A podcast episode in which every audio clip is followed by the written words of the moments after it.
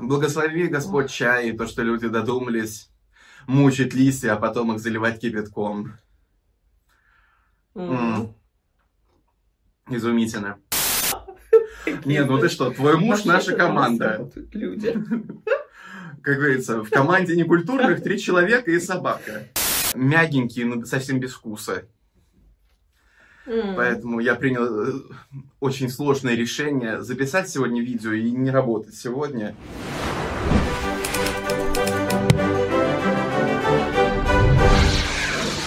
Доброго-доброго времени суток э, нашим слушателям, нашим зрителям. С вами снова Андрей Радвогин и Алена Ванченко. Мы, э, как всегда, ведущие шоу «Некультурные», и мы продолжаем. У нас вторая часть наших уютных рекомендаций. И сегодняшний наш выпуск будет касаться книг. Не то, чтобы мы хотели занимать э, и отнимать хлеб у буктокеров и людей, которые вообще профессионально говорят о литературе, но раз уж мы говорим о вещах, которые нас сформировали, или которые мы советуем другим, то э, без книг здесь, наверное, к сожалению, не обойтись. Я человек, который читает всю свою сознательную жизнь. Сначала читали мне, потом уже читала я и э, читаю до сих пор. Что такое человек, читающий э, в современности? Это, конечно, тоже такой интересный вопрос, потому что мы и читающие, и слушающие, и э, по-разному очень потребляем информацию, сейчас для этого есть возможности. А, скажи, пожалуйста, Андрюш, ты э, помнишь свою первую книгу? А, которую я прочитал или которую мне прочитали? И то, и то. Так, если которые, знаешь, я прям осознанно прочитал, не из-под палки, потому что Мгм. если из-под палки, это 6 лет Дубровский был. Ну, А, потому что меня отдали слишком рано в школу, я слишком плохо читал, и было решено, что на зимних каникулах нужно заставить меня читать вслух. И я читал Дубровского. Но, а вот осмысленно, который, вот, знаешь, вот я прям вот прочитал, потому что мне очень хотелось прочитать, это, наверное, была вторая часть Гарри Поттера, когда мне было... Господи, по-моему, мне тогда только 10 исполнилось. Это прям вот первая осознанная книга, в которую я вцепился и читал ее. То есть, как вот действительно на лето было с продажи. То есть, я помню, Ага. как мне читали первую часть. Я помню, как я лежу на чердаке, как солнце светит, как э, лето, а я никуда не иду, потому что мне нужно читать Гарри Поттера. Я поражаюсь тому, что Росмен Класс. изменил немножечко перевод, стали некоторые вещи звучать по-другому. Мне это не нравится, но Мгм. мне плевать. Я это все читаю, читаю, читаю. Но а книгу, которую мне прочитали первой, я, наверное, даже не помню, поскольку мне читали очень много. То есть мне бабушка очень много читала, как раз мамина мама, притом до очень осмысленного Мгм. возраста. Таким образом, опять-таки, школьную летнюю программу на лето а, можно было намного быстрее изучить. То есть, когда тебе параллельно что-то читают, и когда ты еще сам что-то читаешь. То есть, а, ну, фактически, э, там всевозможные сказки, сказки, сказки. Если говорить о каких-то предпочтениях, помню, мы с братом очень любили почему-то в нежном возрасте, чтобы из а, повести покойного Белкина у Пушкина, чтобы нам Гробовщика Мгм. почитали, почему-то мы считали, что это очень смешной рассказ, и вот мы как-то прям приходили в какой-то безумный восторг от него. Э, Ну и в целом, да, я сейчас вспомнил, что у нас с братом были чудовищные баталии из-за того, что Ага. читать прекращали тогда, когда кто-то первый засыпает. И Ой. поэтому, да, и поэтому у нас... прям- Созависимость. Да, и поэтому у нас чуть ли не до членовредительства доходило потом, потому что, ну, интересно же слушать дальше. А вот, Да. Говорится, если кто-то первый вырубился, будут проблемы. Так что первую осмысленную книгу, которую прям сам я читал, именно захотев прочитать, я помню. Какую первую книгу мне прочитали, я, увы, сказать не могу, именно по той причине, что это, скорее всего, было еще в какой-то досознательный период. Понятно. А, Мне читали с момента, когда я находилась еще в мамином животе э, сказку о царе Салтане. Э, Читали ее настолько много, что люди искренне считали, что появляясь на свет, я, разумеется, сразу начну рассказывать «Три девицы под окном» пряли поздно вечерком. Мгм. А, В полтора года я знала полностью это произведение наизусть. Ребенок актеров. У нас есть кассеты, на котором я читаю вот э, в этом нежном возрасте произведение. А, Ну, потому что оно все время было на слуху. Я его очень хорошо запомнила. А, И надо сказать, что осмысленную книгу, вот, с которой я потянулась, у нас были, э, у нас была классная очень библиотека, надо отдать должное там, моему mm-hmm. дедушке, э, бабушке, папе, которые это все сохранили. И э, я очень любила японские сказки. Mm-hmm. Поэтому я очень рано научилась говорить слово «нопперапон», а, и знать, что такое чайный домик. Потому что там были вот всякие гады, твари веселые, интересные, все эти девятихвостые лисы, все эти странные mm-hmm. демоны японские невероятные. Там была еще замечательная сказка про, про дурака, э, который на базар все ходил, который вызывал у меня дикий хохот в детстве. А, и, э, наверное, где-то в моем раннем подростковом возрасте у, у моих родителей было очень разное отношение к книгам. С мамой это был такой бондинг experience, uh-huh, uh-huh. потому что была такая серия книжек для девочек в голубых обложках, к сожалению, не помню, как она называется. В ней я впервые прочитала маленьких женщин. Uh-huh. И так меня поразили маленькие женщины, так я любила это произведение. Мы с мамой э, заключили пакт. Мы читали на ночь. Угу. Она мне читала какие-то книги, которыми она хотела со мной поделиться. Это обычно были стихи, которые мы даже учили. И поэтому я до сих пор знаю вот это вот 21-я ночь, понедельник, очертания столицы во мгле. Сочинил же какой-то бездельник, что бывает любовь на земле. И от э, ленности или со скуки все под, поверили, так и живут. Ждут свиданий, боятся разлуки и любовные песни поют. Вот, там была Ахматова Цветаева, с маминой стороны, а я ей читала «Маленьких женщин». У папы был другой подход. К папе, как ни приди, ему э, что-нибудь спросишь его, он говорит, у тебя шикарная библиотека.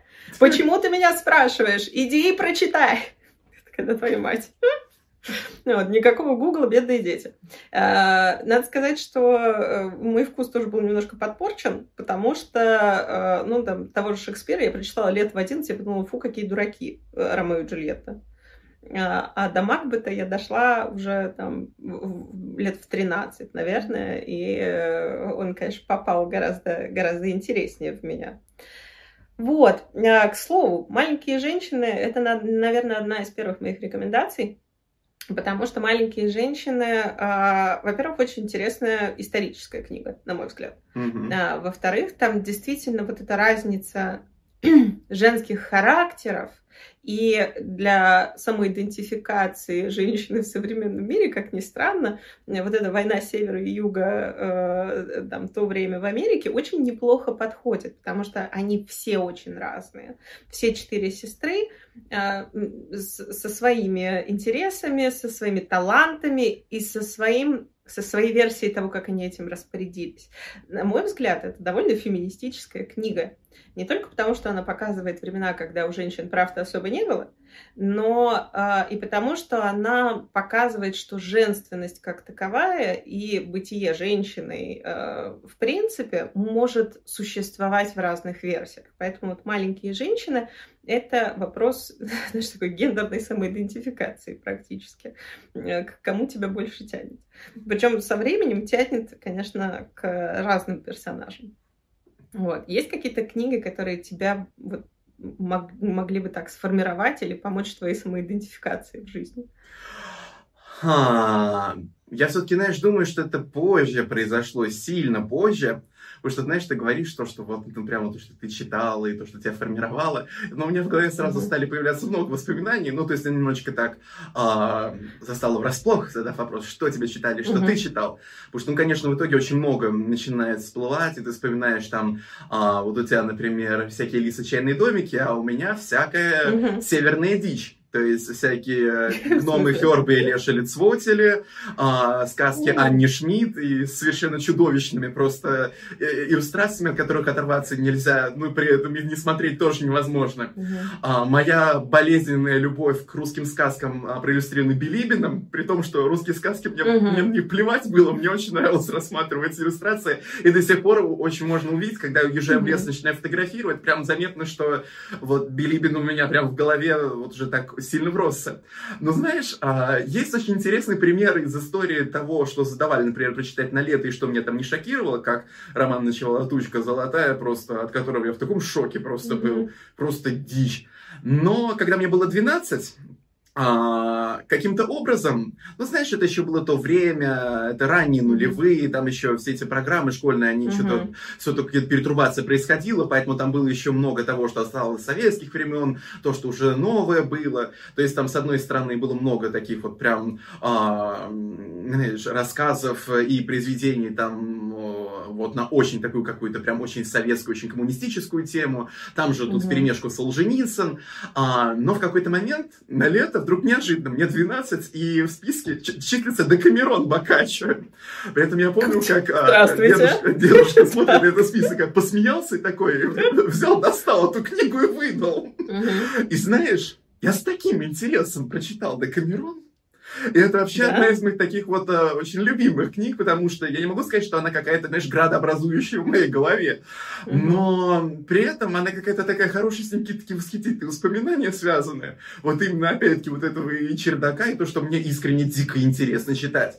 То есть сто лет у меня было две книги, которые я как бы перечитал пару раз. Это была книга Милыша Губачика про Титаник, потому что я двинутый на Титанике и на кораблях в целом. А, я ее сразу два раза прочитал, а потом Декамерон прочитал читал, и потом еще куски из него читал.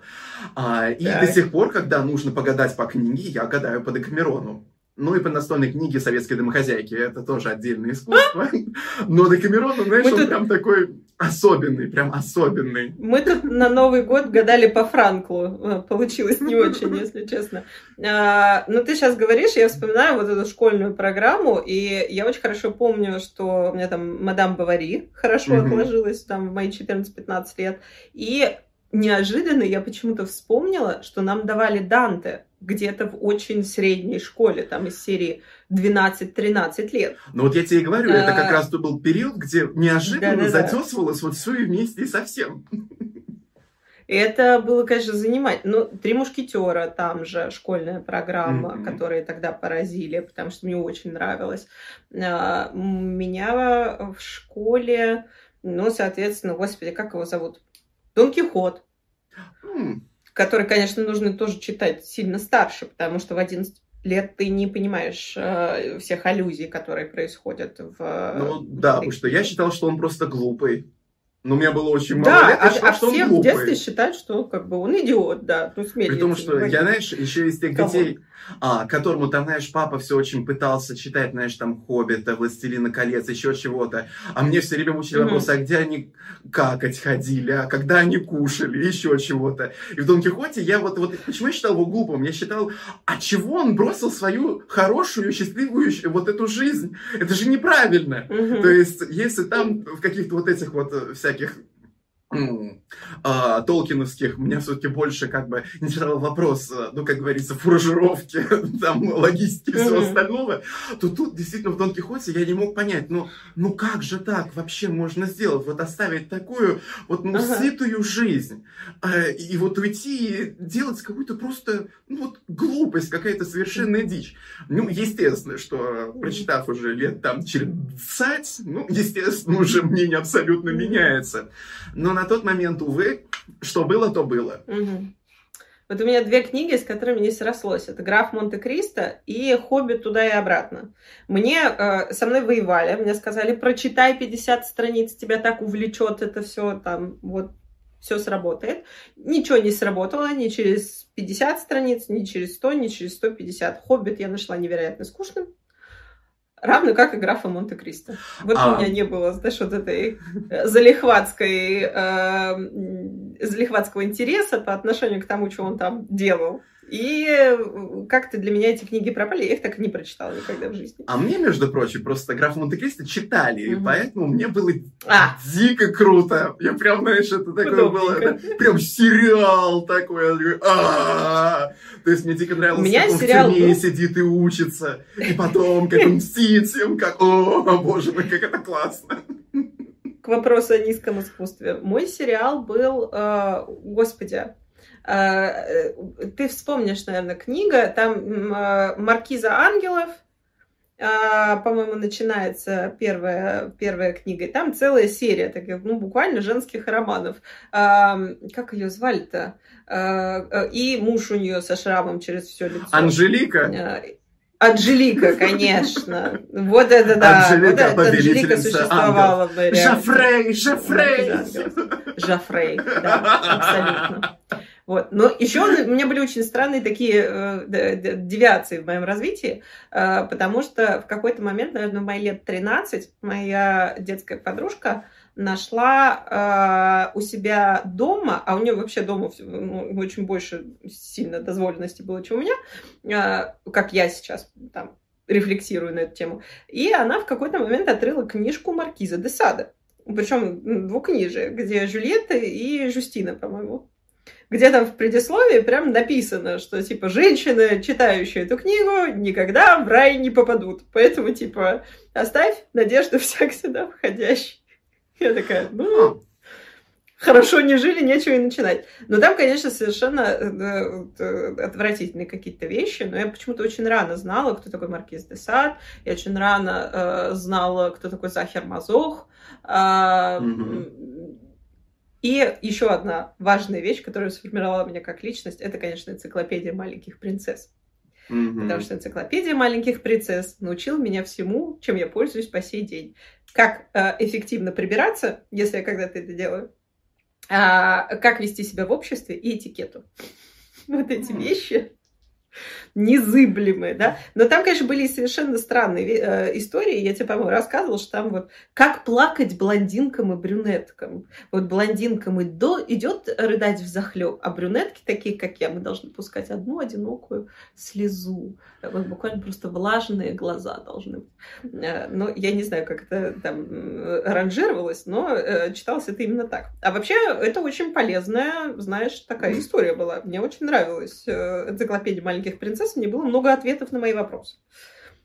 Знаешь, я считаю, что брюнетки, наоборот, могут больше драматизировать. Так что, знаешь, одна одинокая слеза оставьте это мужчинам. Да и им тоже можно драматизировать. Кстати, про Десада. Mm. Знаешь, раз уж пошла да. такая пьянка. Ну, смотри-ка, с одной стороны... Речь последний да, огурец. А, ну. Все-таки, все-таки.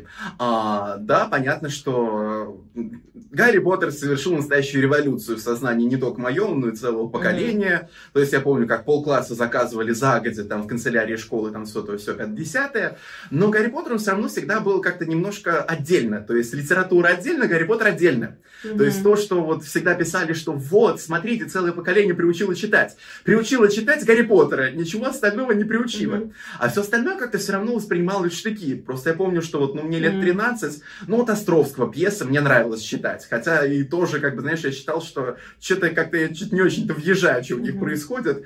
А, и прям было иногда шутковато. Не говорю уж про Лескова. Я... То есть «Леди Маг Ценского уезда» и «Человек на часах» это не те произведения, которые нужно детям в школе давать. Средние. Я хохотала безумно, мне очень нравилось нравилось. Меня очень пугал Горький. Меня иногда э, смешил Булгаков. И, э, ну, тоже Булгаков, да, вот это, э, что у нас в запрещенной сети у всех э, мастера Маргарита, да, я mm-hmm. помню очень хорошо, я прочитывала все, что было про мастера Маргариту, а все, что про Понтия Пилата, пфф, вот так вот пролистывала, потому что хрен, господи, как они меня задолбали, эти сраные разговоры. Вот. А Зокина квартира, Э, самое страшное произведение моего детства это «На дне», э, безусловно. И э, когда я закончила школу, вот то, о чем ты говоришь, почему нам давали не те книги и во что это вылилось, когда я закончила школу, я практически перестала читать. Я читала, ну, там, то, что нужно было в университете, я читала какие-то э, вещи, там, исследования, но я перестала читать книги. Mm-hmm. И у меня случился серьезный такой переброс в книге в два этапа. Первый, когда я вернулась, приехала в Москву, нельзя сказать, я вернулась в Москву, я в ней не жила никогда до этого, но когда через 10 лет э, жизни в Чехии я вернулась в Москву, и я поняла, что меня окружают образованные люди, вроде как стало можно, и вокруг меня все читали. И я взяла себе челлендж, я решила, что я за год прочитаю 100 книг. И я, э, во-первых, прочитала, во-вторых, э, по-моему, больше. Э, и тогда же в мою жизнь вошли аудиокниги, mm-hmm. потому что буквально я с книгой ложилась, я с книгой вставала, чтобы успеть.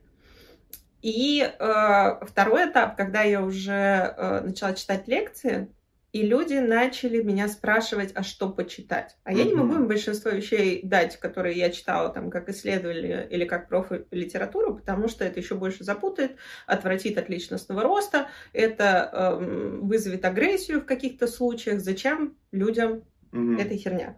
Поэтому мне пришлось очень быстро образоваться в сфере профессионально-непрофессиональной литературы Э, которая может просто давать людям толчок к развитию и какие-то инструменты этого развития.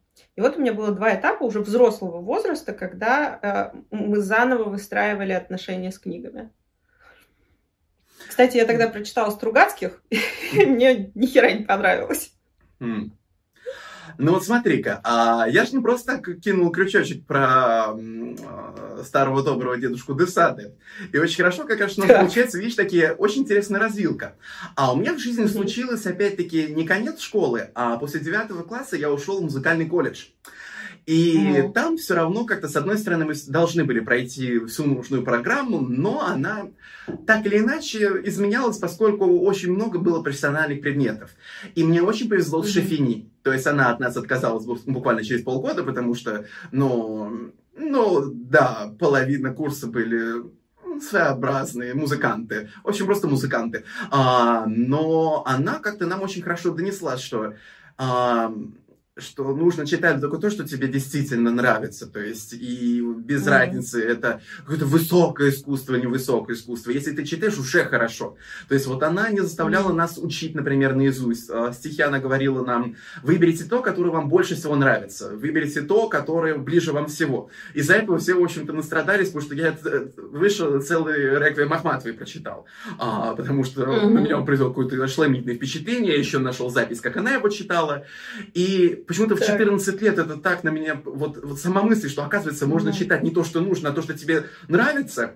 И с этого mm-hmm. начинается очень интересная развилка. Благодаря, опять-таки, фильмам, сериалам а, я открыл для себя Джейн Остин. То есть сначала была Джейн Остин, mm-hmm. а, и, а потом к ней волю судьбы присоединился Маркиз де Сад. Притом забавным образом, поскольку мы часто ездили на гастроли, это часто опять-таки uh-huh. сопровождалось. Ну, когда если это там, например, Финляндия, то едешь uh-huh. до Петербурга, а там, а, в общем-то, вокзал, там можно вот зайти посмотреть какие-то книжечки в дорогу. Я смотрю, а в мягком переплете вот эти маленькие книжечки Десад. И почти полное собрание. И так получилось волю судьбы, что с 14 по 17 лет я читал только Джейн Остин, Маркиза де Сада. И они как-то стали очень интересно сформировать два направления в моей жизни. То есть я безумно люблю Андрей, Джейн многое становится понятным. Да, очень многое становится понятным. То есть смотри-ка, с одной стороны, хоть я каждый год там переслушиваю «Властелина колец» и «Сильмариллион» и все остальное, нет, я человек, который сформирован не Толкином, я человек, который сформирован м- в большей степени Джейн Остин, в меньшей степени Маркизом де Садом.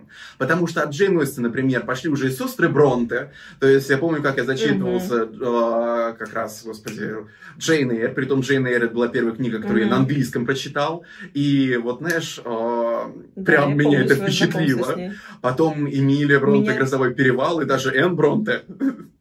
Меня дико бесило, потому что у меня был советский перевод Джейн Эйр, и там она была Джен.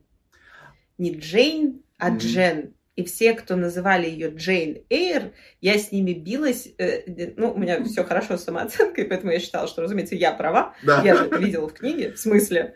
А, и я такая, она не Джейн, она Джен Эйр. А потом я уже, да, встретилась с оригиналом и прикусила язык. Вот. так что, э, так что как-то так. Надо сказать, что мое вот это книжное затишье, а, пережили только два автора, которые тоже во многом меня сформировали. У моего отца было полное собрание Хайнлайна. Mm-hmm. И я потом уже узнала, что по Хайнлайну поставлен мой любимый, один из любимых детских фильмов «Космический mm-hmm. десант». Mm-hmm. А, а я встретилась с этой книгой в борьбе с собственной фобией, с, вообще с этим автором. Mm-hmm. Потому что у него была такая книженция, там целый полк у нас была Хайнлайна, там была книженция, а, которая называлась «Пройдя долиной смертной тени». Mm-hmm тоненькая, все. И я мимо нее проскакивала, потому что она была для меня дико триггерной. И я в какой-то момент, наверное, лет в 14, решила собрать яйца в кулачок, взяла эту книгу, я думаю, какого хера вещь в моем собственном доме меня пугает, и прочитала ее. И у меня случилась любовь с Хайнлайном. И его книги «Уплыть за закат», число зверя, его космический десант, а, его «Пройдя долиной смертной тени» я обожаю. По сей день я считаю, что ее должна быть экранизация, потому что Хайнлайн вообще очень хорош для экранизации. И э, его же Луна суровая хозяйка, э, его же... Господи, скажи, я скажу. Э, все, перекрыла. Фрайдей. Фрайдей я вот недавно перечитывала. Она, конечно, совершенно восхитительная. Это книга, которая начинается для меня наилучшим образом. Она начинается с фразы «Я проснулась в кровати с котом и мужчиной, кот был мне знаком, мужчина нет». Мужчина потом еще оказывается убит, поэтому там вообще очень интересная замутка происходит. Вот. Э, и э, э, это все, конечно, научная фантастика. И научная фантастика, она прям полюбилась мне. А еще, как ни странно, сборник Гида Мапасана. Mm. А, с его рассказами, с которого началось мое знакомство с моим замечательным учителем английского, американцем в Чехии который рассказал мне, что Мапасан стал очень популярен, потому что люди начали ездить на поездах, времени становилось мало, mm-hmm. они успевали прочитать только рассказ, а не всю вот эту бандерольную книгу. И э, как так началось наше знакомство. Да, ну, а у меня пошло, как говорится, от Десада не в сторону Мапасана, хотя очень странно было выстроить такую логическую цепочку. Там, mm-hmm. а, ну, понятно, что и через фильм, и через все, у меня открылась одна из книг, которая во многом, кстати, меня формирует. Это «Опасные связи» Шедерода Лакло. То есть, как ты понимаешь, вот когда я ее нашел, вот это... Я очень люблю ее экранизацию с Рис Уизерспун. Ну, нет, я вижу, что тебе не Подожди, нравится. есть какая-то экранизация с Рис Уизерспун? Смотри-ка, ну, есть, есть классическая, которая... модерновые. А, а, модерновая? Dangerous Liaisons, да, где, Ой, нет, модерновую я где не там смотрел. крест с кокаином, здрасте. Боже мой, Это классическое кино 90-х, где у сестры которая с ним, ну, вот эта сводная, которая ставит на кон переспать с собой или соблазнить дочь, э, там, дочку, э, вот эту, у которой есть бойфренд, которая правильница и девственница, и у нее там вот этот классический крест такой огромный, распятие на груди, и она его раскручивает и нюхает с него кокаин. Знаешь, если бы я мог сейчас э, треснуть красивым веером, я бы сделал, только веера нету. Как можно перенести всю эту тонкую игру на современный язык? Там же вся прелесть именно в ограничениях морально-этических норм общества, и вот все вот это изысканность. Мы будем с тобой смотреть. Ну, конечно, мы Э, посмотрим. Тобой смотреть, потому потом- что это, это, это база, это классика, Это- ладно, это, классика, это классика. офигенный фильм. А потом, чтобы немножко расслабиться, посмотрим «Блондинку в законе», потому что нельзя же, опять-таки, всегда Обожаю. себя только мучить. А потом послушаем мюзикл «Блондинка в законе». Но это затравочка, опять-таки, на нашу будущую тему, только никому не говорите. Да, на мюзикл. А, мюзиклы. А, Ну так вот, в принципе, смотри-ка, вот ты говоришь, что у тебя, например, после школы как отрезало, а у меня, наоборот, была очень интересная ситуация. Да, с одной стороны, вроде бы я как-то в колледже стал прям читать, и все становилось больше. То есть, и тогда я, например, полюбил а, Трумана Капоте, то есть я прочитал все, что можно. Мгм. Ну, теперь я, кстати, не могу сказать, что прям его Ну прям да. настолько обожаю, потому что на тот момент он, конечно, очень заходил. То есть, смотри-ка, ты подросток. Ты всегда казался легким чтивом. Да, потому что А. Капоте он такой. Ну типа, вот, знаешь, вся он реально литература битников. Ну, то есть вся литература Мгм. битников, э, тогда я, опять-таки, и было модно в наших кругах, там, и вот Алина Гинзберга читать в жутком переводе, его э, крик и все остальное. И Мгм. Керуака читали. И, с одной стороны, да, тебе очень заходит, когда вот, ну, э, ты вот определенного возраста, потому что сейчас, например, я иногда перечитывая, ну, не могу сказать, что это прям меня, ну, так вот трогает, что прям тогда я мог пропустить там нужную остановку, потому что я настолько вот прям в это погружался. Мгм. Но это отчасти тоже неплохо, наверное, отображало. А вот где у меня прошел затык, это уже когда я в институт поступил.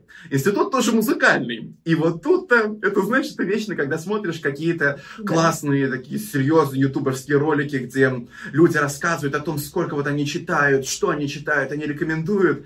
И вот я сижу и думаю, Мгм. Я дебил. И знаешь, как у Надежды Тэфи, прочитайте у Надежды Тэфи «Демоническая женщина». Ребята, это коротко, это вам на всю жизнь просто вот. И там это «Я я тварь». себе То есть, как говорится, и потому что я ни хрена как будто бы не читал, хотя потом оказывается, что на самом-то деле что-то все-таки в закромах Родины было. Но, но меня все время поражает, а почему я не читал? И тут, знаешь, я вспоминаю, как я встаю пол шестого утра почти каждый день. Я еду к 8 угу. утра в институт, чтобы занять класс и позаниматься 4 часа до первой пары. Потом у меня пары, там будет еще ансамбль, оркестр. Потом вечером а, я опять-таки чуть ли не в рукопашную сражаюсь с пианистами, ну, пианистами, которые на фортепианном отделении, а, mm-hmm. за класс с нормальным инструментом, потому что мне нужно еще, в общем, фортепиано позаниматься, пока не выйдет из института. Где-то уже ближе к 11 я приезжаю Мать. домой, мне хватает только состояния на то, чтобы упасть на бок и, в общем-то, заснуть таким сном. Mm-hmm. И то есть и, тупо у меня как бы не было времени. И, кстати, помнишь, в прошлый раз как раз вот мы говорили о том, что и Андрей порекомендует оперы. Зато у меня было очень много музыки. Именно из-за того, что было ехать mm-hmm. до института далеко и долго. А, еще и с двумя пересадками. То есть это было удобно, поскольку, mm-hmm. например, за эту дорогу можно было целиком практически прослушать, например, Электру Рихарда Штрауса, Соломею можно было того же Рихарда Штрауса целиком прослушать. И, кстати, опять-таки, с нее начинается дикое увлечение Оскаром Вальдом. Очень интересно, опять-таки, не сначала Оскар Вальд, а потом Соломея, а сначала опера Соломея, а потом Оскар Вальд. А, как вот такая интересная, такая перевернутая ситуация получается. А потом Оскар Вальд в оригинале. Оскаром Вальдом было, потому что, э, если ты помнишь, э, вот в наши поздние подростковые годы очень люди любили цитаты. Появился э, ВКонтакте, О, да. и там у всех были острые цитатки. И надо сказать, что Уайлда растаскали как последнюю шлюху просто вообще везде. И по делу. Вот у меня было два, два кумира острословия в жизни. Это Оскар Уайльд угу. и Емец. О, Емец. Господи, все, крыша едет. Э, я вспомню. Э, ну, Емец, кстати, тоже существовал в моей литературной реальности, потому что когда-то в конце школы очень популярны стали дозоры. Ночной дозор, дневной дозор, сумеречный Ой. дозор. Вот это все тоже мимо меня не прошло. Я помню, в 10 лет прочитал «Дневной дозор». Было интересно, как девочка заставляет двух мужиков шпихать друг друга под дулом пистолета, потому что они пытались ее изнасиловать. И я подумал, как они это экранизируют? Хм, интересно. Интересно. Не в 2023 в России. А, вот так вот. А, надо сказать, что а, у меня здесь есть этот прикопанный списочек. И я, кстати, тебя хотела спросить. Вот у тебя с такой наполненностью музыкой и великими фигурами в жизни, ты же читаешь биографии? У меня какой-то был прям период, когда я очень любила биографии. Мне очень понравилась биография Леди Дианы написанный ее дворецким. Mm-hmm. Я не помню, не помню, что такое, была э, такая версия. А вообще моя первая биография это была Галина Вишневская, которую я знать не знала, кто это такая, но было написано хорошо, и вот она стояла, она ее книжка, и рядом стояла э, это Раневская. Mm. Из пизды в могилу. Вот это вот. Нет, ну из пизды в могилу это великая коротенькая. книга. То есть ее даже нельзя да. просто как бы вместе с этими всем жанром записывать вместе. Это же просто отдельное произведение искусства. Да, прекрасное совершенно, да. А, знаешь, у меня с биографиями очень сложные отношения. То есть даже мой возлюбленный Стивен Фрай, у которого я там вот все романы там зачитал, знаешь, там оборжаться и так далее, аж э, отзываешь поесть, сколько смешно. Вот его автобиографию, ну, мне, например, э, как его романы я обожаю, так у меня вообще не зашла, например, его книга про музыку, потому что это очень странный взгляд. И вот автобиографию, ну, мне прям тяжело было. То есть то, что касается биографии, у меня только в тех случаях, когда мне это нужно, например, для лекции. То есть единственная, наверное, осознанная mm-hmm. биография, которую я читал, была биография Лени, э, Лени Рифеншталь. Мне просто очень важно было понять вообще, что у него в голове было. То есть, э, и к тому же все равно я очень... Лени Рифеншталь, сразу расскажи мне, пожалуйста, кто это? А, помнишь «Триумф воли», «Олимпия», все вот эти масштабные фильмы Третьего Рейха? А, а да. все, я поняла. Э, да, это вот эта совершенно ангелическая арийская актриса. Да, все. Да? Ну, все понятно. Я человек очень необразованный в этом плане, но вот поняла. Хорошо. Да, и все равно я там сдулся почти к самому концу, потому что э, угу. все-таки что-то мне ну не то, что отторгает, в автобиографиях, биографиях, уж, например, есть замечательная автобиография, например, моя возлюбленная Эльза Скиапарелли, великая и прекрасная Эльза Скиапарелли, которой мы должны сказать спасибо за все модное, что у нас есть в этом мире. У нее шикарная автобиография «Моя шокирующая жизнь». Вы там ни черта не узнаете о ее творчестве, зато очень круто. Ну, то есть, вообще, у дизайнеров большая проблема, они как-то не умеют описывать, что они делали. Но в целом очень хорошо все описывают. А, ну, или, например, смотри-ка, у Эльзы Скиамарелли mm. интересно читать. И а, дневник да. одного гения Сальвадора Дали тоже очень интересно читать. Но а, дневник Сальвадора Дали тоже как несколько выбивается за рамки, знаешь, классической какой-то автобиографии. А, то есть, там больше как-то про во что-то восхитительное и прекрасное. То есть, биография у mm. меня, это, знаешь, тоже вот как а, читаешь какую-то классическую британскую литературу, и там вот mm-hmm. приличные мальчики и девочки читают биографию великих людей. Сын мой, что ты yeah. читаешь? А, биографию Юлия Цезаря или еще чего-то. Я все время такой, вот говно. А я читаю на книге фанфиков какую-то очередную шлачину про Гарри Поттера. Вот То это, есть... вот здесь надо прям проговорить. Я не считаю, что э, здесь уместен снобизм. Да. Потому что литературный текст это литературный текст, во-первых. Во-вторых, у нас у всех разные вкусы. В-третьих, у меня постоянно там за мной ходят слушатели и клиенты и такие, угу. а что почитать для саморазвития? Что почитать для саморазвития? Я глубоко считаю, что для развития эмпатии, вообще человечности, способности отражать реальность угу. и там, тренировать некоторую позицию наблюдателя по отношению к своим переживаниям, э, лучше художественной литературы не помогает ничего. По-моему, я это уже угу. говорила и не раз.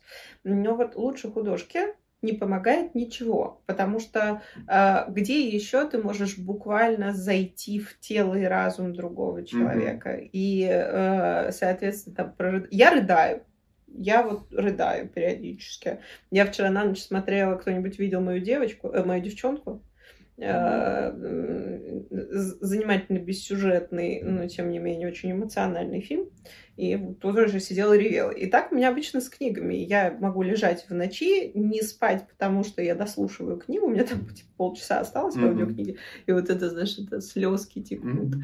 И надо сказать, что э, современность дает нам каких-то очень классных авторов в этом плане. Например, э, тот же самый Бакман. Я терпеть не могу вторую жизнь Увы. Я пыталась ее читать дважды или трижды. Она у меня не идет. Я понимаю, что мы должны не любить главного персонажа, но я ее так и не дочитала ни разу.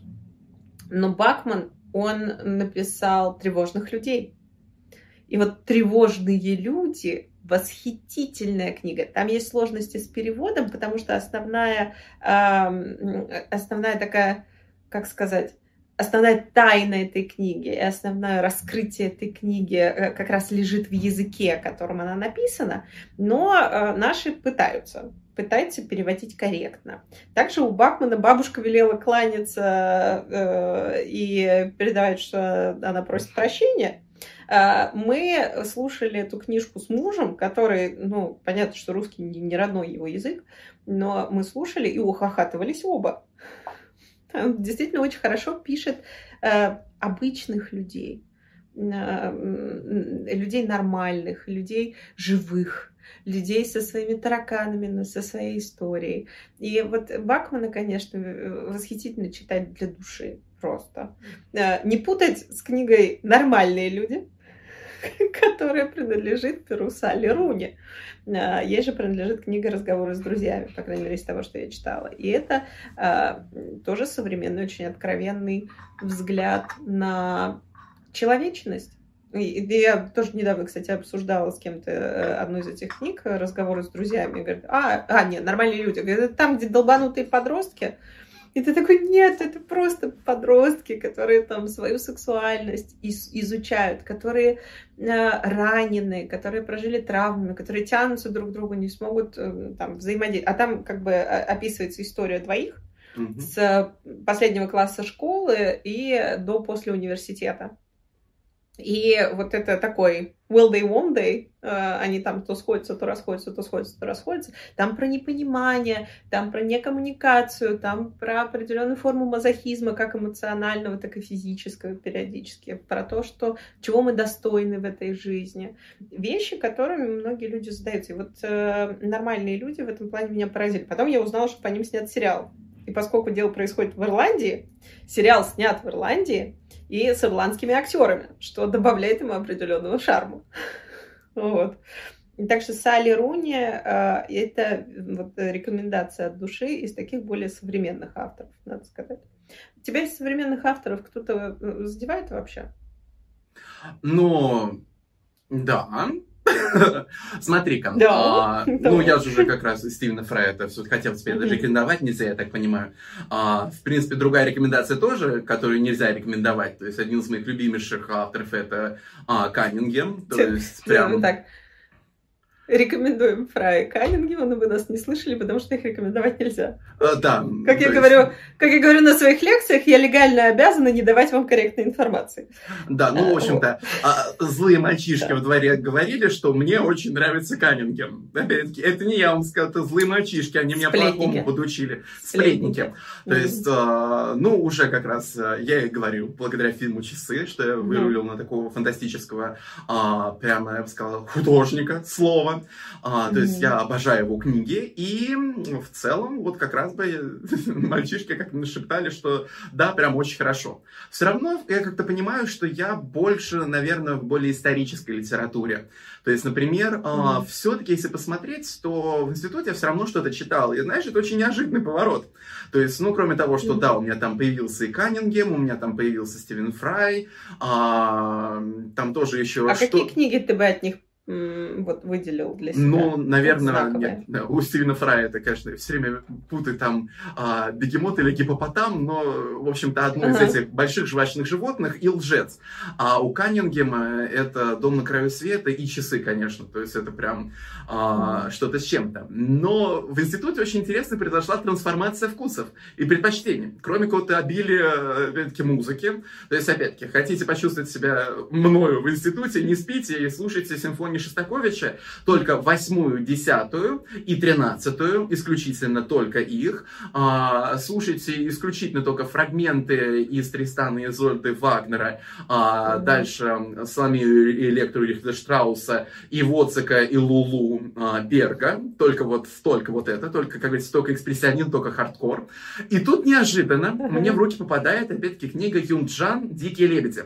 А, это китайская книга, при том, что, я так понимаю, достаточно запрещенная рожденная там, она о трех поколениях, а, вот как раз женщин из Китая, где описывается 20 mm-hmm. век.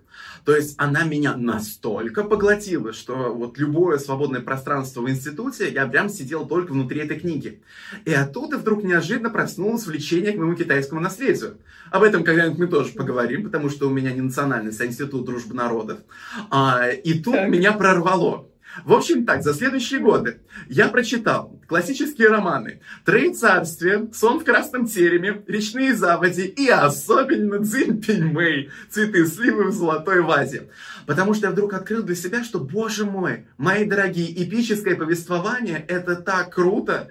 То есть, когда в начале каждой главы ты уже знаешь, что будет в этой главе, но потом оно начинает так красиво переплетаться. И это, знаешь, это в какой-то момент ты понимаешь, что ты прям погружаешься вот в это с головой. И это было очень да. неплохо для отвлечения. И вот знаешь, вот как вот ты еще сказала, ага. а, вот знаешь, что от души посоветовать. А у меня от души посоветовать, а, это Вирджиния Вулф. То есть, а, когда мне плохо, я перечитываю Орландо. Когда мне прям совсем трендец, я перечитываю миссис Дэллоуи. Потому что это чистый mm поток сознания, и это феноменально. То есть ты не просто в голове у другого человека, ты буквально в голове у другого человека. mm А, и это какой-то, знаешь, вот для меня было тоже дикий восторг, во-первых, когда я понял, что моя одна из любимых книг у Каннингема «Часы» — это фактически переписанные, а, ну, одна из новелл — это переписанная миссис Дэллоуэй, то есть и тут все сошлось вместе, и что так. первое — это как раз Вирджиния Вулф, я такой, да неужели ж, как, как оно произошло, да? как промеж баб до мужика бывает. И вот это вот ощущение, что, боже мой... Буквально. Ну, знаешь, буквально. А, и, и вот это осознание, что мне не надо думать, кто-то э, другой думает за меня. То есть, ну, понятно, что вот голод у Кнута Гамсона, он тоже вот как раз в этом же стиле. Но вот миссис Дэллоуи, это прям для меня такое вот удивительное произведение, которое, когда совсем вот, совсем трендец, вот всегда возвращаюсь к нему. Вот так.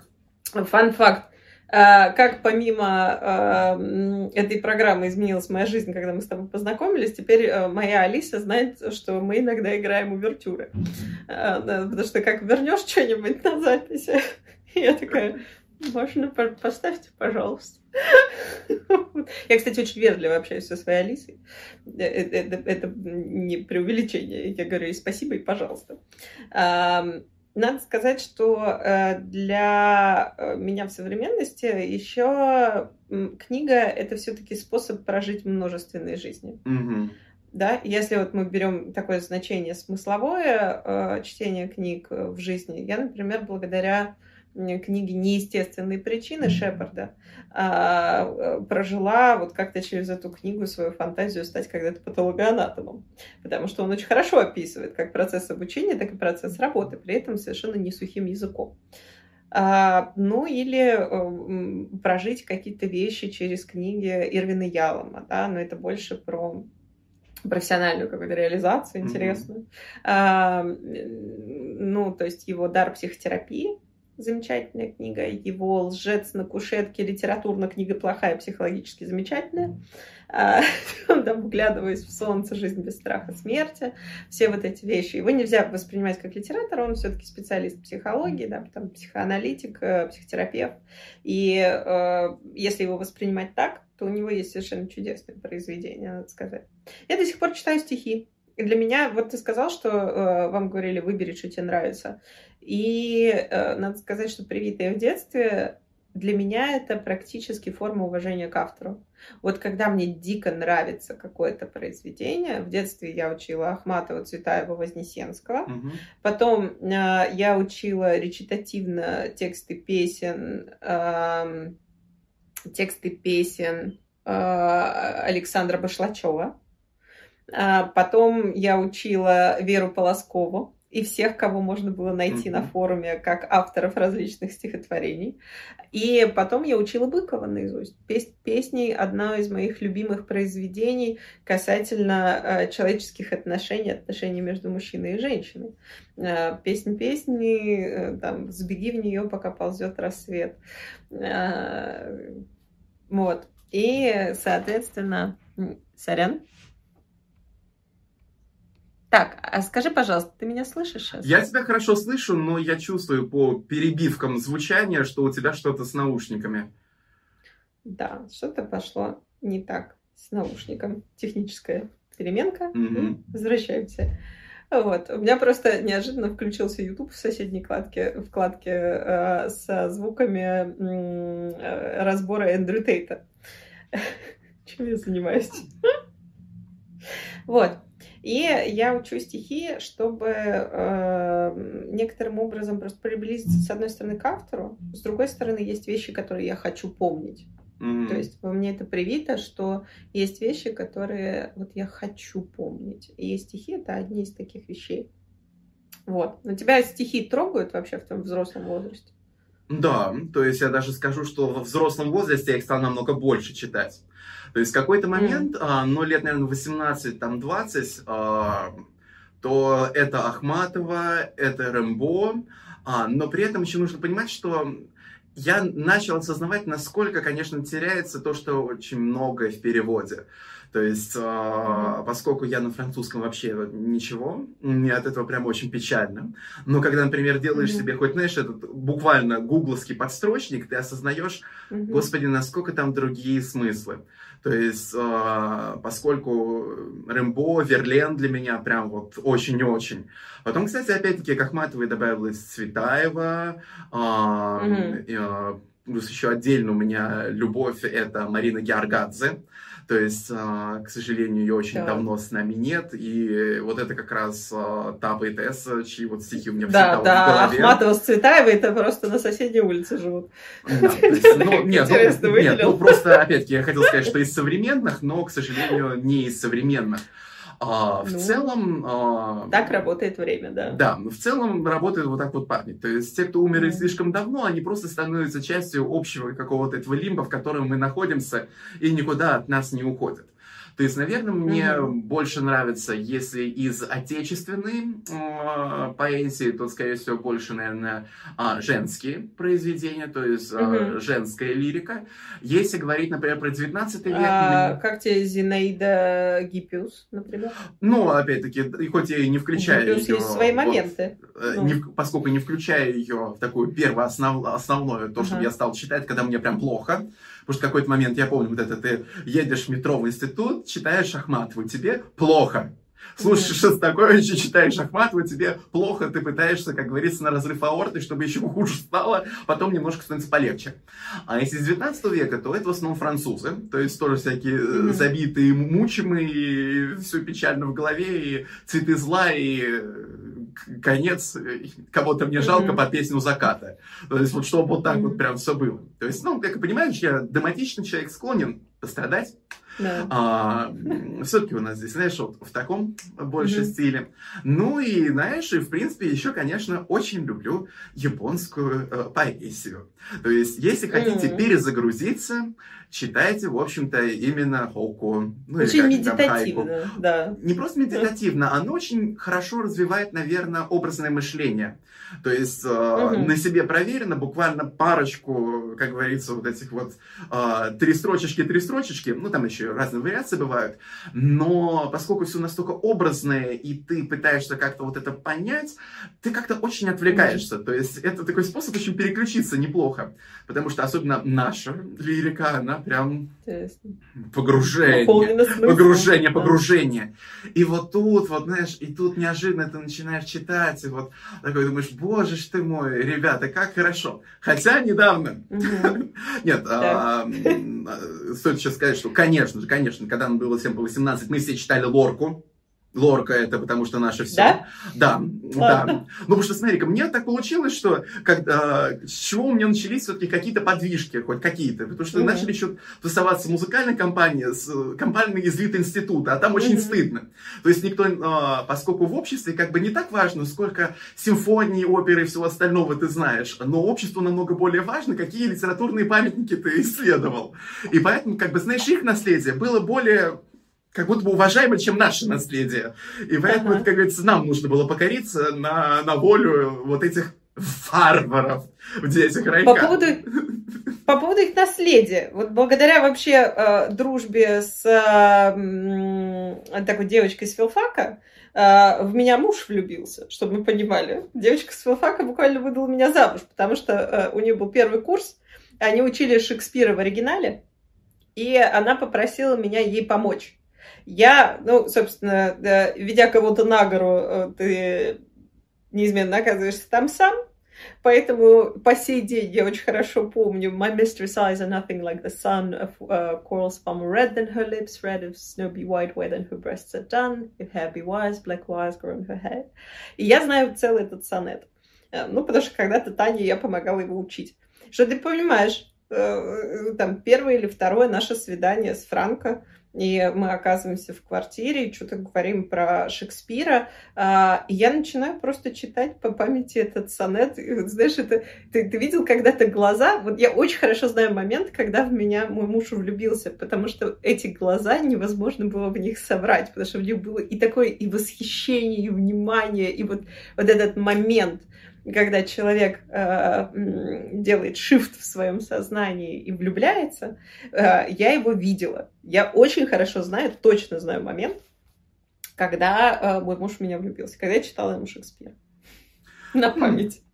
А теперь это возвышено к более низменному. Хотя, ну, то, что значит да, низменному? Просто к чему там заход был? Просто в какой-то момент сейчас я а, иногда очень, знаешь, хочется прям, ну вот, вот хочется, хочется именно лирики, при том более современной. В общем, смотри-ка, у Чарльза Буковски, оказывается, есть лирика. То есть, в целом, я не могу его назвать своим любимым писателем. Потому что, знаешь, когда его читаешь, думаешь, ну ты, блядь, гнида, конечно, но тебе дико интересно читать. Его поэзия еще больше такая. Ну ее так интересно еще читать. Больше гнида. Ну то есть ты такой, ну ты реально уебан, мужик, ну прям совсем, что-то, ну, как можно таким быть, ну так классно, просто почитайте. Там, конечно, лучше в оригинале читать, потому что русские есть, а, русские есть варианты, но там прям Нету. Ну, там это вечно такое. Я поехал к этой телке, мы так классно трахались, но она не дала мне того, чего я хотел. Я уехал домой, и мы больше не трахались. Это, ну, вам, это, это вам не Быков, конечно. Так. Знаешь, просто, просто знаешь, как-то я должен был это сказать. Просто у людей должны быть guilty pleasure. А давай поговорим Абсолютно. про guilty pleasure. Слушай, про guilty pleasure. Я, во-первых, э, у меня...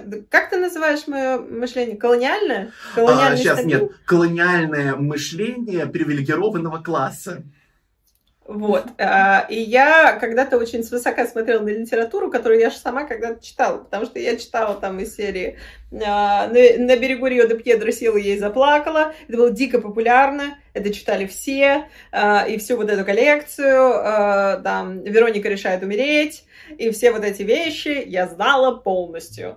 «Дьявол и сеньорита Прим», я знала эти книги, я их зачитывалась. Что-то вот Оша я читала, какие-то притчи вот эти. Какую-то я такую ересь читала, за которую потом было очень стыдно. А теперь не стыдно, потому что литература есть литература. Да. Э, если вам нравится читать э, разное, вам нравится читать разное. И я себя тоже в этом успокаиваю, когда читаю, например, эротические романы. Я вот э, классический представитель своего пола. А, женщины лучше потребляют литературную эротику. Я, в принципе, вот у меня guilty pleasure — это зайти на какой-нибудь тоже фан-сайт, где э, э, женщины с вычурными именами размещают эротическую прозу. Надо сказать, есть довольно хорошие с точки зрения литературы. Есть нехорошие с точки зрения литературы, но хорошие с точки зрения идеи. Вот, так что э, имею право. Да. Ну, я тоже считаю, что зачем Мне кажется, что я тебя ошарашила. Хотя, ну нет, знаешь, я не ошарашен, правда, знаешь, вот, к такому форме литературы у меня иногда я причисляю Анну Гавальду, хотя у нее есть отдельные произведения, которые вот было реально интересно читать, но у меня есть такой способ себя немножко включить. Если ты, Андрей, ленивая жопа, сейчас не сделаешь вот это, это, это, ты прочитаешь рассказы сборника Гавальды. А там, главное, если да, у нее рассказы, то они да, созданы из, из всех шаблонных представлений там, а, вот не просто о женской культуре, mm-hmm. а бабской культуре. То есть я специально задержалась в баре, чтобы не показалось, что я очень заинтересована. Я специально повернулась так, что у него была возможность посмотреть на мои груди. Капелька, опять-таки, аромата на ключице, капелька, опять-таки, влажбинка у груди и капелька на лобок. То есть, знаешь, и вот так весь рассказ.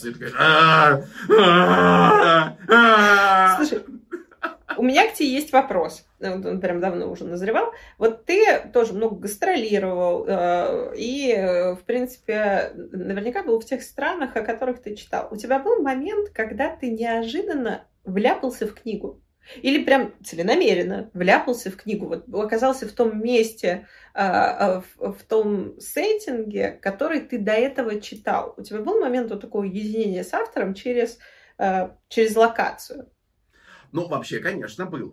То есть, э, угу. в целом, э, ну, понятно, что очень много ощущений появляется в Париже, но э, хули бы они там не появлялись. Но, знаешь, если говорить про что-то такое более детское, угу. вообще это было очень интересно. У меня два, знаешь, как можно сейчас говорить, инсайта, модно, но противозаконно, угу. а, прихода, два прихода. Два прихода. Случилось Два притопа, три прихлопа. Но. Случилось в Стокгольме. Потому что, во-первых, это осознание, что, боже мой, Карлосон жил здесь. А потом вдруг неожиданно оказалось, я же не просто так упомянул, что я двинутый всей башкой на Титанике и вообще кораблях. Если, в принципе, в самом центре есть памятник Георгию Победоносцу. А, И, а вот если от него стоять к нему лицом, слева будет маленький какой-то частный музей под названием Олимпик а это музей, который посвящен старшему брату Титаника. И там чашки, которые были и на Олимпике, и на Титанике, там всякие предметы, предметы мебели, еще чего-то. И тебя размазало. Я не только в городе, где жил Карлосон. Я, блядь, еще и на Титанике. Примерно такое ощущение было.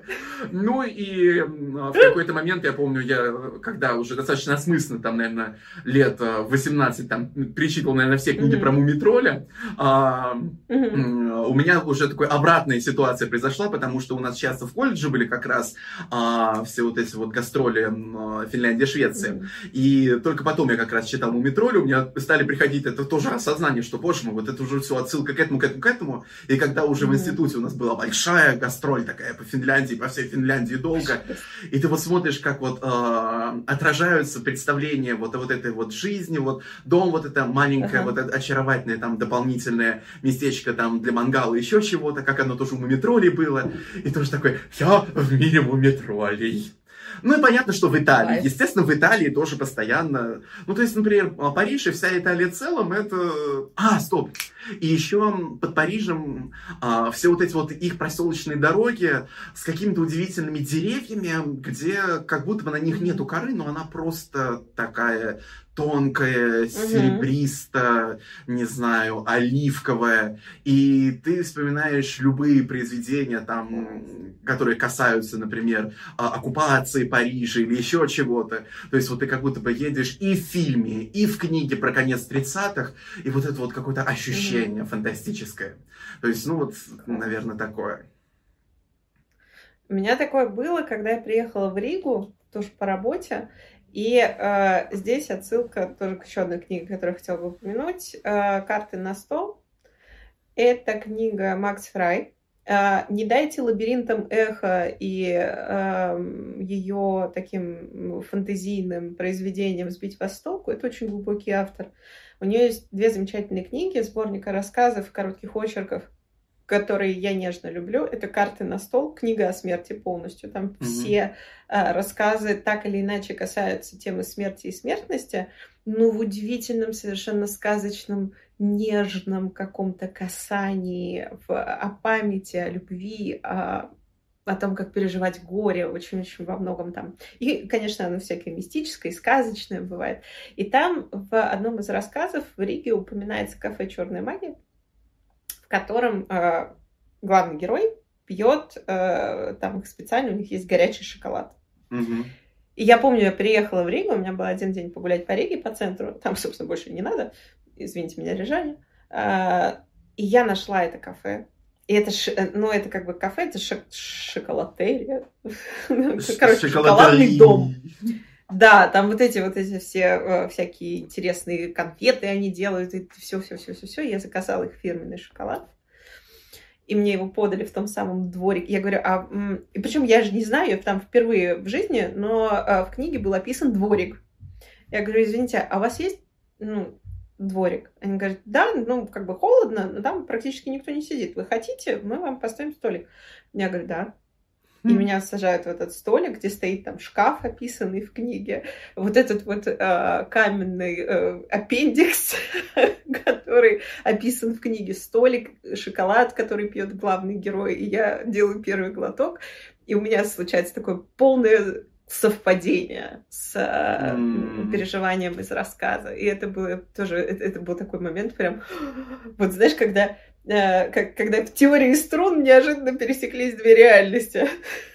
И в этом момент пересечения реальности в моей жизни, это был прям такой, вот такой вот момент. Ну и, конечно, я очень люблю Макс Фрай, в принципе, э, и ее написанную в соавторстве с другой моей просто обожаемой, эм, и, к слову, она и стихи пишет, Ленор Горалик. И э, я тебе давала почитать ее вот эти короткие заметки из жизни, на которых можно ухохотаться mm-hmm. просто во все места. Потому что у нее есть на открытом сайте, это все можно посмотреть, почитать, можем разместить ссылку. Горалик и Фрай написали вместе книгу одиночеств. Книга одиночеств, ее, разумеется, можно писать только вдвоем.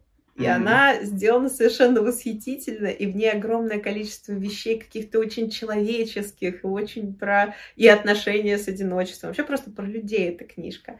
И э, вот кто не любит долгие форматы, кому до работы ехать две остановки, э, или кто, э, ну, кому просто тяжело потреблять длинную информацию, вот эти книги рассказов я бы глубоко рекомендовала, потому что они очень человечные. Вот. Как-то так. Еще, кстати, про человечность. Э, не помню автора. Жареные зеленые помидоры в э, кафе Перекресток. И вся серия этих книг, которые, кстати, возможно, мне тоже уже нельзя рекомендовать, но, тем не менее, это прекрасные тоже книги о человечности и о душе. Э, все, все, все книги этого автора. Я когда-то полностью перечитала, хотя сейчас не назову вам автора, к сожалению. Вот. Какие-то такие моменты всегда с книгами приходят. А есть э, книга, через которую ты прожил бы вот свою непрожитую жизнь? Если бы твоя жизнь повернулась иначе, может, там касательно профессии или отношений или чего-то еще, э, где ты вот прочитал такой, успокоился. Нет, знаешь, в принципе, для этого у меня как раз существует э, больше в сторону фантастического а, поскольку, наверное, мне не так интересно проживать, или я просто слишком сильно переживаю. То есть, mm-hmm. я тебе рассказывал, что после саги о Форсайтах yeah. там «Ну, оправиться не могу, и, и вообще жутко. Или там, когда читаешь там ту же самую Эйни Прул, там, которую всех там убивают, всех замучивают и еще чего-то, ты такой, какой ужас, как так можно, и это наша земля. То есть, ну, когда... И при этом тебе нравится грозовой перевал? К нашей реальности, наверное, мне все-таки тяжеловато формата. А, то же самое «Мастера и Маргариту» я, например, сколько mm-hmm. бы не переслушивал, да, я в основном как бы, я ее только два раза читал, но переслушиваю периодически, как и очень многое всего остального. Я дико много слушаю. Кстати, это, э, мои дорогие, это может вам помочь. И не знаю, пишут ли сейчас до сих пор изложение, а, но, например, у меня пятерка стоит а, а, в моем замечательном дипломе по русскому языку за колледж, именно потому что у нас в качестве изложения попалось письмо Желткова княгини Веры из гранатового браслета, а я его на тот момент просто наизусть mm-hmm. знал благодаря аудиокнигам. А, ну, понятно, что очень многое как раз именно слушаю, и mm-hmm. я очень часто слушаю как раз а, все, что касается мира Толкина, а, и mm-hmm. то, что касается целой серии, а, в общем-то, из плоского мира Терри Пратчета, но то, что касается ведьм, а конкретно все, что связано связано с матушкой Ветровозка и нянюшкой Як. То есть, а, хоть, например, в самом начале я как-то, может быть, иронично даже немножечко отозвался о том, вот как mm-hmm. ребенком мне там с Толкином было там сложно, а, не стоит недооценивать. То есть, он у меня огромное, конечно, влияние оказывает, и оказывал, и будет оказывать. То есть, читаю очень много из него, и Хроники Средиземья туда же вообще тоже доходят. Вместе с миссис Деллой у меня есть отдельное, знаешь, это наслаждение. Если тоже становится очень тяжело, я перечитываю дополнение к «Властелину колец». Это достаточно а, короткое там такое послесловие, которое в основном оно как бы исторические очерки. А я очень люблю, когда, в принципе, а, очень хорошо в истории все разложено по полочкам, кто куда пошел, в какой момент и еще чего-то. А еще оно, видишь, в альтернативной вселенной. Просто вообще замечательно. Mm-hmm. Ну и получается, что там я получаю вот этот какой-то опыт а, этой альтернативности, в которой иная yeah. система ценностей, нечто иное, то есть где вот можно, вот знаешь, как бы максимально включить фантазию. А у Пратчета, mm-hmm. с одной стороны, это прям, это жесткая сатира, наверное, на наш мир, но при этом mm-hmm. ну, вот мои моральные ориентиры, та же самая матушка Ветроводска, она оттуда. То есть если ориентироваться на какого-то книжного героя, я бы сказал, что я на нее okay. ориентируюсь. А ты не помнишь, кто написал э, Каролину и никогде? Я вот сижу я полчаса, не, не могу вспомнить его фамилию. А, могу. Меня просто, просто кроет, потому что он и Good Omens написал вместе с Пратчетом, пока а, сейчас мы, жив, э, благо ему. Может быть, попытаемся да, да, таким образом. А, итак, благие намерения, а... Терри Пратчет и нет, таким образом даже не получилось. Даже таким образом не получилось вспомнить. Никогде. А, ну, какие он крутые миры строит. Господи, мне сейчас так стыдно, что я не могу его вспомнить. Извини, я прогуглю. А, да. Вот э, мы стараемся, чтобы всякой э, технологии у нас не было. В, ну да, ну, конечно, мы могли просто вставить да, бы здесь подпись, но э, все-таки иногда некоторые Нет, он нужно. достоин большего. Угу. Он достоин большего. Поэтому э, Нил Гейман. Нил Гейман. Я да. брала у него курс на мастер-классе, специально курс креативного письма, потому что Нил Гейман — это самый ферический автор, э, с которым я буквально разделяю глубоко все его жизненные взгляды. И он, и он такой ребенок, и он такой при этом волевой, и он при этом, у него такая фантазия, и он так создает свои миры восхитительно. И вот э, Гей, Гейман стоил того, чтобы его загуглить внутри кадра. Извините, но я абсолютно уверена. Поэтому вот сказки для взрослых современные, это, конечно, Гейман. Американские боги, здравствуйте, конечно, да. тоже он же.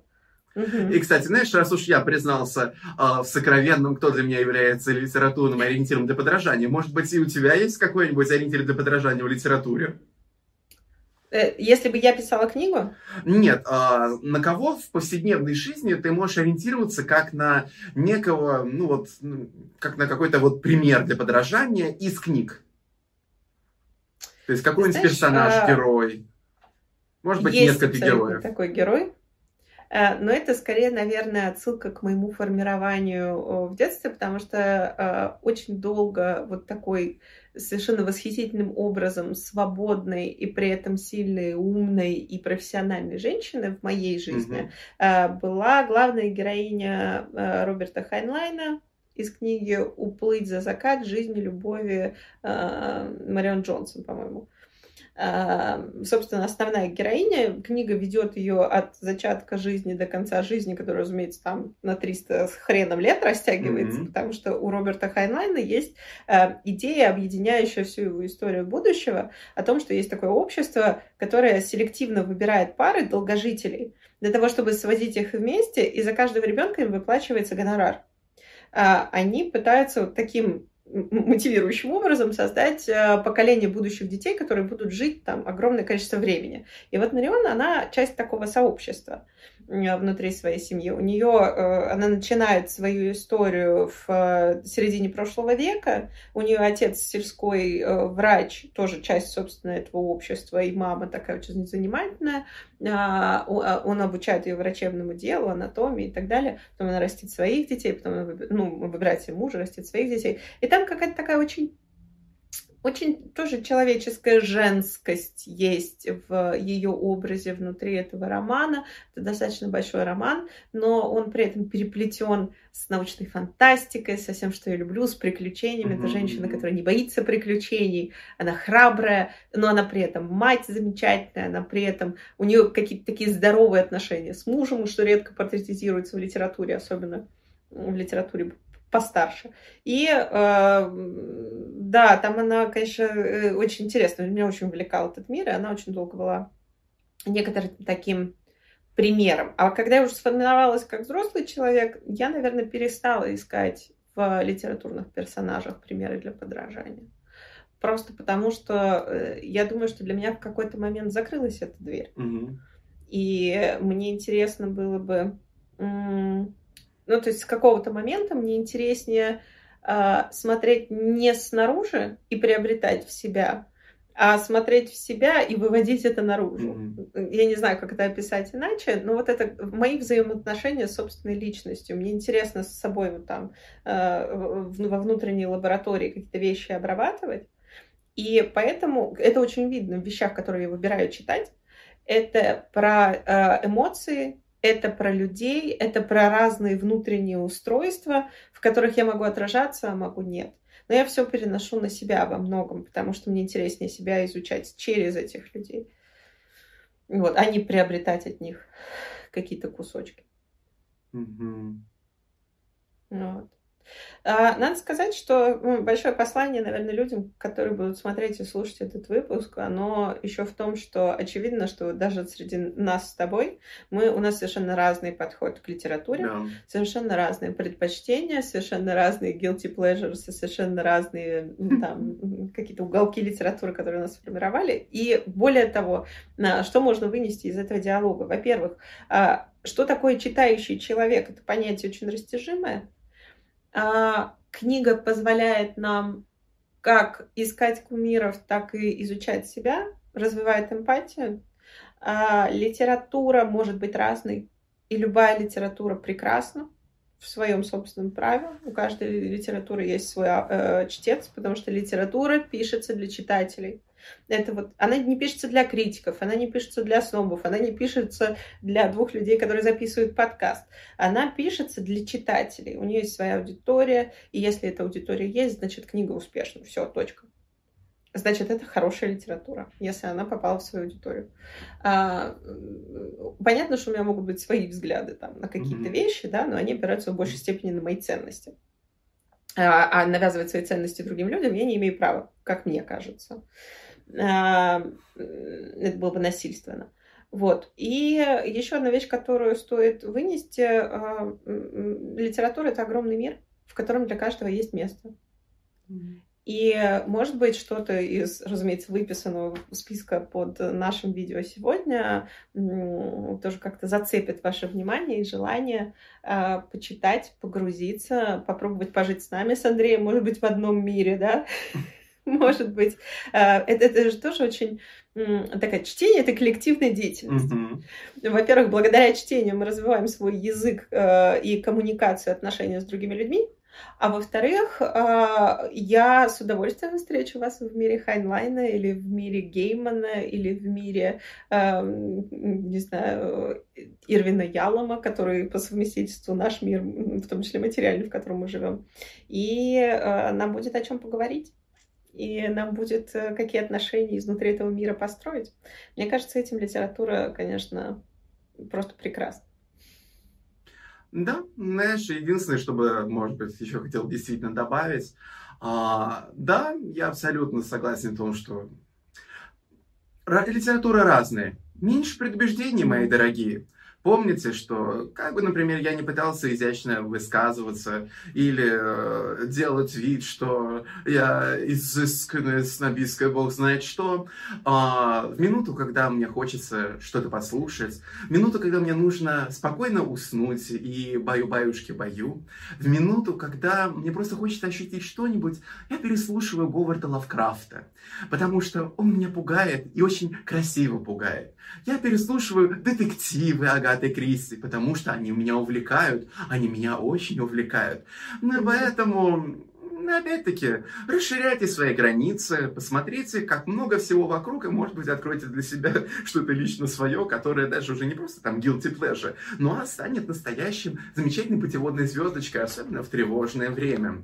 Ну и к тому же, я бы еще, может быть, сказал о том, что перечитывайте вещи, возвращайтесь, потому так. что мы так меняемся, мы трансформируемся буквально с невероятной скоростью. Особенно ковид показал, что неожиданно, перечитав mm. Толстого, спустя уже, бог знает, 15 лет, ты вдруг неожиданно понимаешь, что ты полковник Толстого, и что, боже мой, как он хорошо понимает человеческую натуру.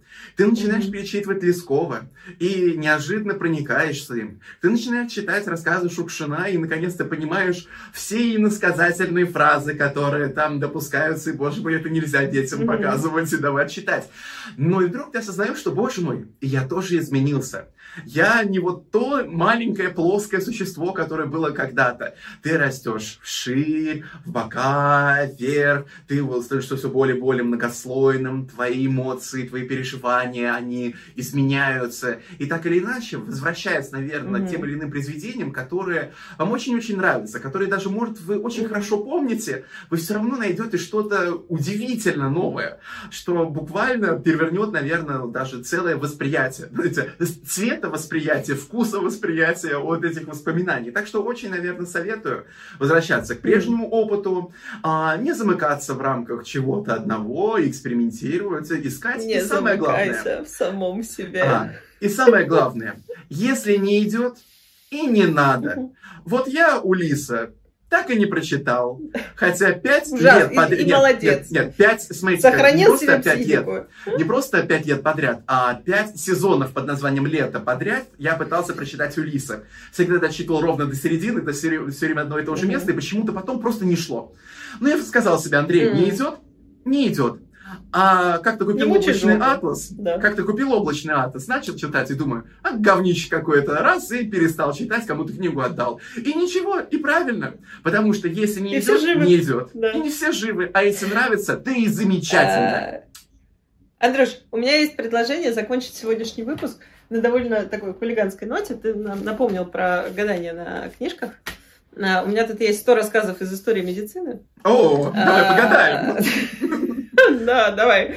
А, во-первых, если вы хотите эм, строчку из этой замечательной книги, можете в комментариях написать, разумеется, страницу и строку. Я э, говорю, что здесь у нас есть э, так, давай мы А если хотите, чтобы вам погадал Андрей по Декамерону, напишите с хэштегом «Пускай Андрей погадает». Да-да-да. Хэштег Декамерон. Здесь 668 страниц. А, поэтому, да, давай, а, на что гадаем? А, давай просто абстрактно. 616 страница, 13 строчка сверху. А вопрос какой? А, без вопроса. Ну, здрасте. Давай что-нибудь что день грядущий нам готов. Ну, смотри, как, как настоящий таролог, я так, давай. буду интерпретировать это в зависимости от того, что услышу. 616 13, 13 сверху. Ты на только интерпретации поделись, пожалуйста. Раз, два, три, четыре, пять, шесть, семь, восемь, девять, одиннадцать, двенадцать, тринадцать. А, которая засвечивалась под богатым изотопом участками. Получалась своего рода томограмма. Давай интерпретацию, таролог.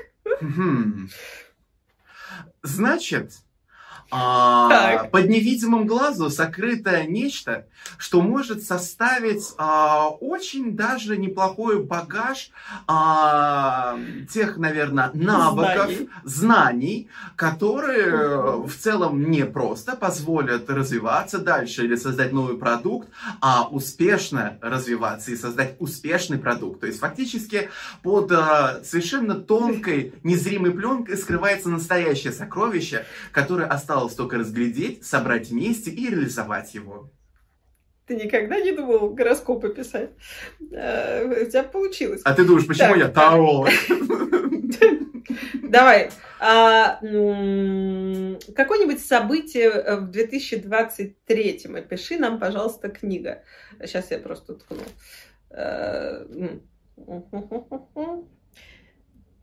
Сейчас, момент. Переболел им, доказав правоту Минха. Кровь заразна. Биография усматривает в этом подвиге замаскированную попытку самоубийства.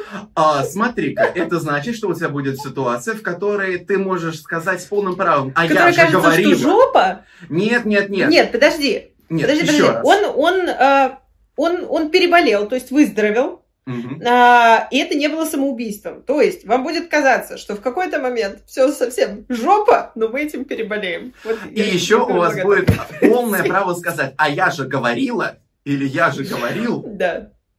да. Но только в хорошем плане. Ну что, а, читайте, Прощаться гадайте на, на книгах. А, пойдем поплачем. Наверное, Спасибо, стоит. что были с нами. Мы готовим вам еще много интересных выпусков. И, разумеется, все книги, которые мы сегодня упоминали, будут у нас в описании. А, не пропустите. Надеюсь, что мы вас вдохновили. И, разумеется, в комментариях оставляйте э, страницу и строчку, и мы вам что-нибудь из истории медицины обязательно расскажем. Или с вами были Андрей Дмитриев Радвокин. Или хэштег Декамерон. А, с вами были Андрей Дмитриев, Радбогин, Алена Панченко. Мы готовим для вас интересную затравочку к нашему следующему выпуску. И не теряйтесь. Увидимся в следующую пятницу. Пока-пока.